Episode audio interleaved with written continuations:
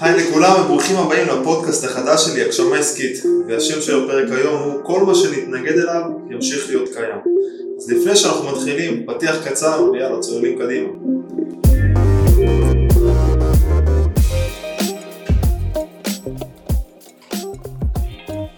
תודה שחזרתם אליי. טוב, אז לפני שאנחנו צוללים לפרק ולנושא שאמרתי לכם, אני רוצה לתת הקדמה מאוד מאוד קטנה, אבל מאוד מאוד מדהימה. אז uh, אני קורא לזה קפיצה למים העמוקים. אז כמה פעמים שמעתי את המשפט הזה, אז תנו לי לספר לכם איך אני רואה את המשפט הזה לחיים שלי. אז אם יש לכם מטרה במקום מסוים שאתם רוצים להגיע אליו בחיים, אה, זה תכלס לא משנה איך תגיעו לשם, תכלס משנה שתעשו את הצעדים, כי היקום יכוון אותנו להגיע לשם. אה, זה כמו, ניתן לכם דוגמה של חוואי, חוואי רוצה לזרוע את הזרעים, הוא לא יגיד, לפני שאני, אני לא זורע את הזרעים לפני שאני יודע איך התהליך של הזריעת זרעים עובד, איך זה עובד שהוא מוציא שורשים וכל הדברים האלה. וזה אבסורד קצת לשמוע את זה, נכון? כי התפקיד של החוואי הוא לא לשאול שאלות, התפקיד של החוואי זה פשוט לזרוע את הזרעים, לדעת שהם יגדלו, לדשן, להשקות, לשמור עליהם, ובסוף יהיה עץ, בסוף יהיה פירות, לקצור אותם. זה התפקיד שלנו, התפקיד שלנו לא לשאול שאלות. התפקיד שלנו לדעת איך עושים את זה, זה התפקיד של היקום. ואני הפנימי שלנו, שלנו תמיד יעצור אותנו מלעשות את הדברים שאנחנו רוצים, ותמיד יחשוב, ייתן לנו מחשבות שליליות, אבל התפקיד שלנו זה להקיף את עצמנו בסביבה כל כך חזקה שהמחשבות השליליות האלה בכלל לא החזיקו מים ולא הצליחו. אז זוכרים את המשפט איך קפצתי למים הארוכים? שפתחתי את הפודקאסט? אז אני אספר לכם בקצרה איפה זה פגש אותי בחיים שלי. אז תחילת הדרך העסקית שלי התחילה במקסיקו, באמת לא ידעתי כלום על עסקים, לא ידעתי איך להתנהל עם לקוחות, מכירות, פשוט טסתי למקסיקו. והתחלתי לחקור את כל העולם הזה של עסקים, פתחתי חברה מאוד גדולה לתיירות, היה לי מאוד מאוד uh, קשה להצליח שם, אבל הצלחתי למרות כל הקשיים, הפסדתי גם כסף והמון, הפסדתי זוגיות, הפסדתי ריחוק חברתי, ריחוק משפחתי, ובאמת uh, שילמתי מחירים מה שנקרא, אבל כן, קפצתי למים. ואחרי כל ההצלחה במקסיקו באמת העברתי את כל הפעילות לארץ. וגם פה בארץ לא ידעתי מה זה עסקים, רואי חשבון, תזרים מזומנים, איך לפתוח אה, עוסק מורשה, המון המון המון דברים, וגם פה, כן, גם פה הפסדתי המון המון כסף, זמן, אנרגיות, אבל אתם, אתם יודעים מה עשיתי? קפצתי למים עמוקים. לא שאלתי מה הטמפרטורה, לא שאלתי באיזה זווית לקפוץ, מה הגובה של המים, אם בכלל אפשר לקפוץ, אם מותר לקפוץ, לא, פשוט קפצתי למים. ואני אגיד לכם מה, אתם יודעים מה, הייתי, מה היה קורה אם לא הייתי קופץ? הייתי מפתח כדור שלג של פחד, והפחד הזה היה הופך לחרדה, והחרדה הזאת הייתה הופכת לאי עשייה, ואי עשייה הזאת היה אומר שלא הייתי טס בכלל למקסיקו, לא הייתי פותח את מה שפתחתי והייתי, בכלל לא הייתי צולל לעולם הזה של העסקים. וכנראה שהייתי נשאר שכיר לכל החיים, לא שיש בזה משהו רע, כן, אבל uh, הייתי נשאר מפוחד עם רגשי נחיתות ותכלס, חיים די בינוניים בוא נגיד את זה ככה. אז יש משל שממחיש את כל התהליך שעברתי בצורה יותר מדהימה, והוא נקרא משל החצים. משל החצים מתחלק לשתי סוגים של אנשים. יש כאלה אנשים שיחשבו איך לפגוע במטרה עם חץ, יחשבו את הזווית הכי טובה. את החוזק הכי חזק או הכי לא חזק שצריך לעשות את זה ויחקרו ויחקרו ויחקרו וכנראה שלא יוצאים לפועל ולא יזרקו חץ אחד. לעומתם יש את הסוג השני של האנשים שינסו לזרוק את החץ למרות שהם בכלל לא יודעים איך לזרוק חץ, כן? ינסו וינסו וינסו ונכון בהתחלה הם בכלל לא יהיו בכיוון של לזרוק חצים ולא יהיו בכיוון של לפגוע במטרה אבל לאט לאט הם התכוונו למטרה והתכוונו והתכוונו והתכוונו וכן, הם ינסו וינסו וייכשלו וינסו וייכשלו, ונכון, לפעמים גם יעצרו רגע ויקחו איזה קורס מזורז איך אה, לזרוק חצים, אבל מאוד מאוד הם אה, ימשיכו עם העשייה ולזרוק ולזרוק, ותנחשו מי יבקע בחץ ראשון, לא מטרה. ברור שהסוג השני, והסוג השני זה אני, ואני לא מתבייש להגיד את זה. אז זוכרים את שם הפרק, כל מה שנתנגד אליו ימשיך להיות קיים, יאללה, בואו נקפוץ למים העמוקים. אז מי שאחראי המשפט הזה נקרא קארל יונג, תלמידו של פרויד, מי שמכיר, שאמר What you resist, persist.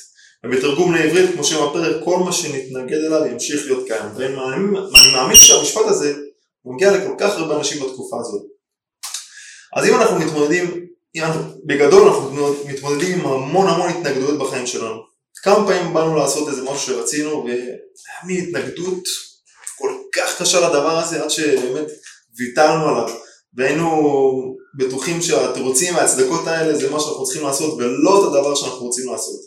ההתנגדויות האלה הם הקול הקטן בראש שלנו, שאומר שאנחנו לא מספיק טובים, אנחנו לא מספיק חכמים, שאין לנו מספיק זמן, שאין לנו המון כסף לדברים ועוד המון המון דברים מיותרים. זה הדיבור העצמי השלילי שמזין את הספק העצמי שלנו. ההתנגדויות האלה ממשיכים לשים פוקוס על מה שלא יקדם אותנו, על מטרות שלנו ולהכניס את האנרגיה שלנו להתנג... להתנגדות ולדפוסים שמגבילים אותנו, זה פשוט מה שעשינו תמיד וזה נהיה הרגל. ההתנגדויות האלה תמיד ישמרו על האזור הנוחות שלנו ועל הביטחון שלנו. הם נבנות, נבנים מהילדות, מהילדות שלנו. אנחנו מפתחים מערכת הגנה מאוד מאוד חזקה מפני מחשבות ורגשות טראומטיים ומה שהיא רוצה בתכלס זה לשמור עלינו בטוחים. וההתנגדויות האלה הם פחד משינוי והוא טבעי לחלוטין, הוא בסדר גמור, זה קרה אצלי, זה קרה אצל האנשים הכי מצליחים בעולם. אבל הסכנה, הסכנה הכי גדולה זה להיכנע להתנגדויות האלה. כי אז מה קורה? אנחנו מעכבים את עצמנו לפרוץ עם הפוטנציאל הכי גדול שלנו ופשוט לא להגיע לגדולות שאנחנו נועדנו להיות. אז איך בתכלס נראים ההתנגדויות האלה? אז אנחנו נתקלים בהתנגדויות האלה כשאנחנו מתחילים פרויקט חדש, זה דורש מאיתנו כמות אדירה של מוטיבציה ומאמץ, אנחנו רוצים להתחיל את הדבר הזה, רוצים לדוגמה להתחיל איזה משטר דיאטה, חדר כושר, לקרוא איזה ספר חדש שרצינו, איזה מיזם עסקי בפרויקט, אבל אנחנו, יש התנגדות. ועכשיו תדעו איך לזהות את ההתנגדות. ככל שאנחנו חווים את ההתנגדות שהיא יותר גדולה, יותר קשה, ככה אנחנו יודעים שאנחנו בעצם ניצבים מול איזה פרויקט שהוא הכי גדול להתפתחות שלנו והכי גדול לנושא שרצינו. ככל שההתנגדות יותר חזקה, ככה הפרויקט יהיה יותר חזק. ואם ניכנע אליו, אתם זוכרים מה אמרנו? אנחנו נהפוך את כל הרוח שלנו, אנחנו נהיה פחות מה שנועדנו להיות. אבל ההתנגדויות האלה לא תמיד יתבטאו בדברים אישיים. לפעמים התנגדות יכולה לבוא בקטע של אני עכשיו ראיתי אצל מישהו איזה דפוס התנגדות, התנהגות, ואני מתנגד אליו, מתנגד אליו, לא יודע למה, זה משהו שככה גדלתי. ובמקום להתמודד עם החוסר ביטחון שלי, אני מתמקד בחולשות של האנשים האחרים שראיתי אצלם את דפוס, התנהג, דפוס התנהגות שהוא לא תקין.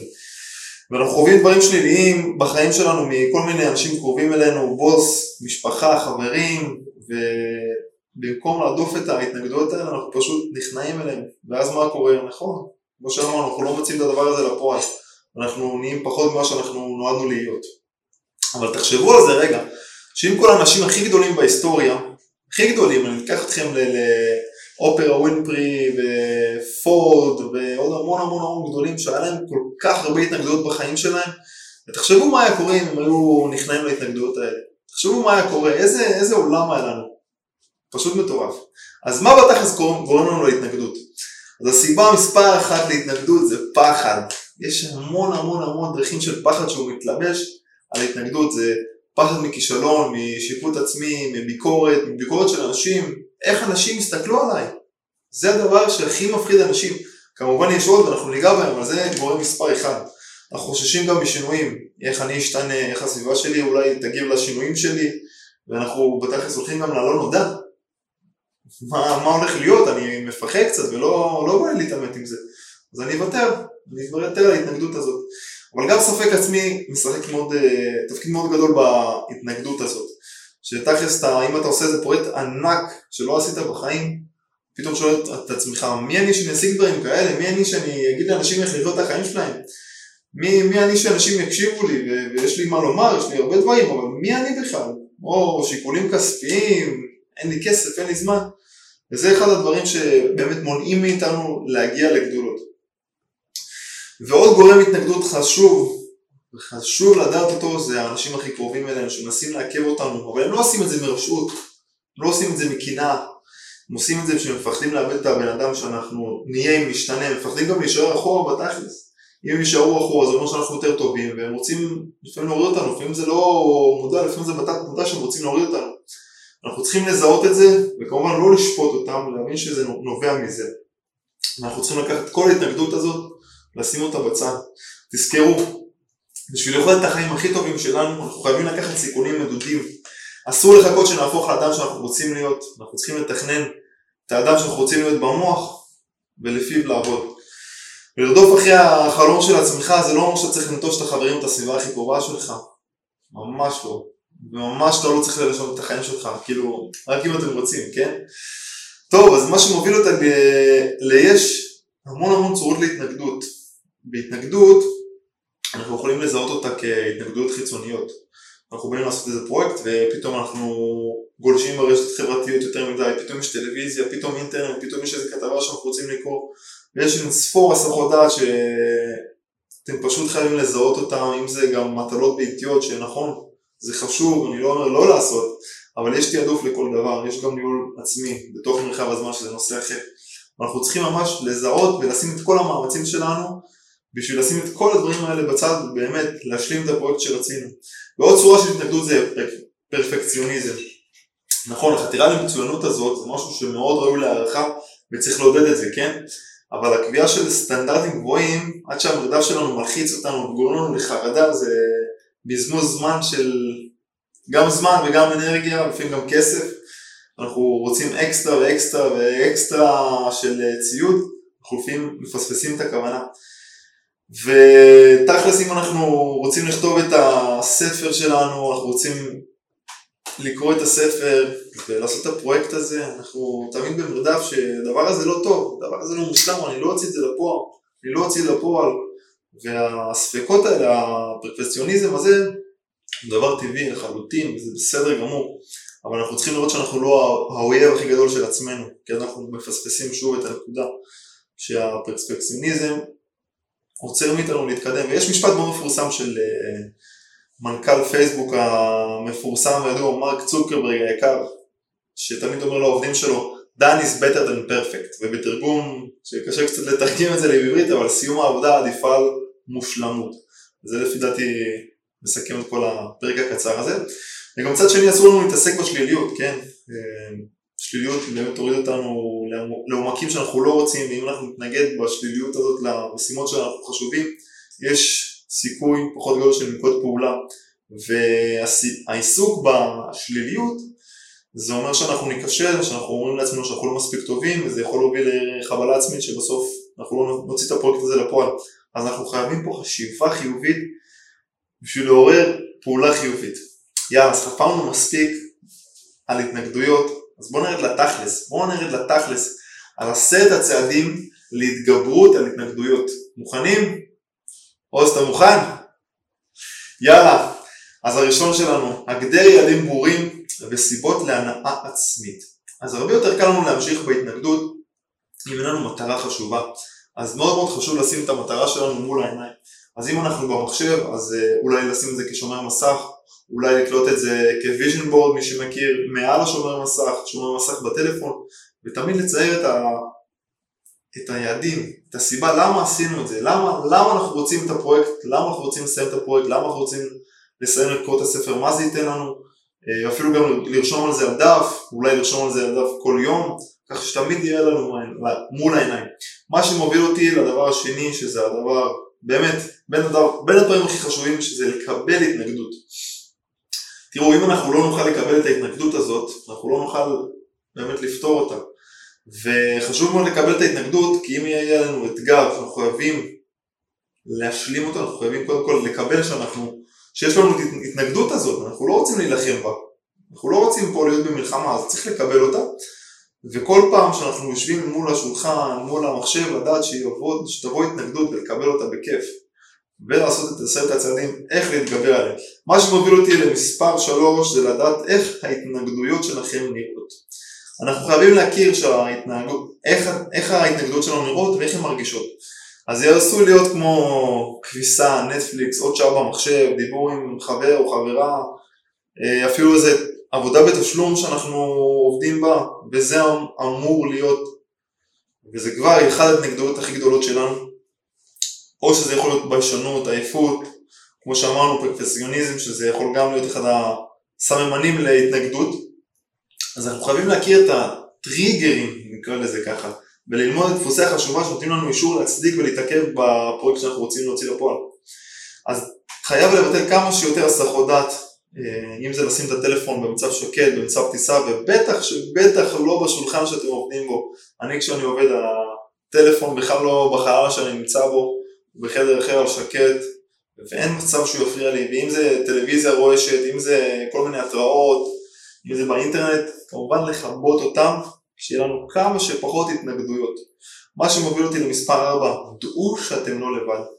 אז מה זה אומר? אז כל בן אדם מצליח בחיים, באמת שגם שהוא הצליח וגם שהוא עכשיו בתהליך של הצלחה, התמודד בעבר והתמודד עם התנגדויות, אנחנו חייבים להבין שאנחנו לא לבד במערכה הזאת, וברגע הזה שאנחנו מבינים שאנחנו לא חלק במערכה שהיא, לא רק אנחנו חווים את ההתנגדות הזאת, יותר קל לנו להבין שכל העולם חווה התנגדויות, כל העולם חווה התנגדויות וגם אנחנו, אז זה סוג של עושה לנו, אתם יודעים, סוג משפחה כזה של מאגד אותנו שלכולם יש התנגדויות, אז תדעו שאתם לא לבד במערכה הזאת, זה יקרה וקרה ולהכי גדולים בעולם, אוקיי? מה שמוביל אותנו למספר 5, להיות ברגע הזה. אה, רבי נחמן אמר פעם, אתה נמצא במקום בו נמצאות מחשבותיך, ודא שמחשבותיך נמצאות במקום בו אתה רוצה להיות. אז תשומת הלב שלנו מאוד מאוד חשובה, והיא מאוד חשובה להסחות דעת, ואם אנחנו נתפקס ונבין מה אנחנו עושים כרגע, יש לנו סיכוי להכניע הסחות דעת ולהתנגדות ובאמת לבצע ולעשות את הפעולות שאנחנו רוצים. אז נעבור למספר 6, התפתחות. אז רק אם אנחנו נבחין על עצמנו שאנחנו חושבים מחשבות שיפוטיות שליליות שמתעורר אצלנו, רק אם נבחין ורק ננסה, עזבו, רק הניסיון הזה להתנגד להתנגדויות, אנחנו א' כל נפתח את עצמנו וקודם כל כמובן שבעתיד אנחנו נצליח לאט לאט להתגבר על ההתנגדות אבל אנחנו באמת נתפתח, נתפתח אישית, נתפתח אה, מחשבתית, רגשית וזה ישפר את כל ההרגשה של ההתנגדות להתנגדות נקרא לזה ככה, מה שמוביל אותנו למספר 7 לעולם, לעולם, לעולם אל תנטשו את הספינה. ומה זה אומר לא לנטוש את הספינה? תראו, אם לקחתם איזה פרויקט, בואו ניקח, אה, נקרא לקרוא ספר, אתם אומרים, אני כל יום קורא ספר חצי שעה, לא משנה מה, ויום ראשון קראתם חצי שעה, ויום שני קראתם חצי שעה, ויום שלישי קראתם חצי שעה. ובא ביום החמישי, וואלה, היום לא בא לי לקרוא חצי שעה. שיגיע היום שלי, שיהיה לי את המוזה, שיהיה לי את האנרגיה, אני אקרא את החצי שעה הזאת, וזו טעות גורלית וקריטית. אז מה כן לעשות? אז אם נתקלתם במצב הזה שלא בא לכם, אתה אומר, אני לא רוצה לקרוא חצי שעה עכשיו, אין מצב שאני אקרוא חצי שעה, אל תקרא חצי שעה באמת. אני מציע ואומר לך ודורש לא לקרוא חצי שעה. מה כן לעשות? תקרא חמש דקות, תקרא שתי דקות, תקרא דקה, תקרא פרק, תקרא אפילו, תקרא פסיק, אני יודע מה, תקרא את הדבר הכי קטן שיש, אבל תקרא, אבל תקרא, אבל אל תעזוב את זה. ברגע שאתה עוזב את זה פעם אחת, רוב הסיכויים, אם לא 100% אתה לא תחזור לדבר הזה. אם אתה תקרא אפילו פרק אחד, מחצי שעה לפרק אחד, לאט לאט אתה תתלהב עוד פעם, תתאהב בספר ואתה תראה שמהפרק הזה, בום, זה נהיה עמוד, ובום, זה נהיה חמש עמודים, ובום, זה נהיה חצי שעה. וזה כלל מספר אחד, לא לנטוש, לא לנטוש את הספינה אף פעם, לא משנה מה. מה שמוביל אותנו למספר 8, לתרגל חמלה וסליחה עצמית. תראו, אנחנו עושים את כל המאמצים בשביל להגיע למטרות שלנו. ומה קורה כשאנחנו נכשלים? מה קורה לערך העצמי שלנו? אז מה קורה כשאנחנו נכשלים? אני אגיד לכם מה. מה שאתם צריכים לעשות, בעצם לסלוח לעצמכם. כי נכון, יש כישלונות, והאנשים הכי מצליחים היו, היו כישלונות, אבל ההצלחה שלכם תימדד באופן שבו אתם תסלחו לעצמכם, באופן הבא, באופן שאתם תרחמו, תהיו בחמלה לעצמכם. כי רק ככה יש לנו פחות סיכוי להידרדר, להידרדר לכל הכישלונות שלנו ולהיסחף רגשית ולוותר לחלוטין על המטרה שלנו. אם יש לנו את המטרה וויתרנו וויתרנו, לא, אל תשפוט את עצמך. ת, תדבר לעצמך כאילו הילד שלך בן 7-8 אה, בא אומר לך אבא נכשלתי איזה אבא אתה תהיה? תגיד לו, אתה אפס, אתה גרוע? לא. תחבק אותו, תלטף אותו, אז תחשבו שנתקלתם בסיטואציה, דברו לעצמכם כאילו אתה הילד שלכם, או אפילו חבר טוב. אז מה שמוביל אותנו למספר 9, אל תמנעו מה, מהמתנה שלכם לצאת אל העולם. אז דמיינו, כמו שאמרנו לפני זה, שכל היצירות בעולם הכי גדולות לא היו יוצאים לפועל עם היזמים או האמנים מאחורי כל ה... הדברים הגדולים שהקימו באנושות המטורפת היו יוצאים לפועל. תחשבו שהם היו נכנעים להתנגדות. זה מזכיר לי משפט של פריסלנד שאמר לרובנו יש שני חיים.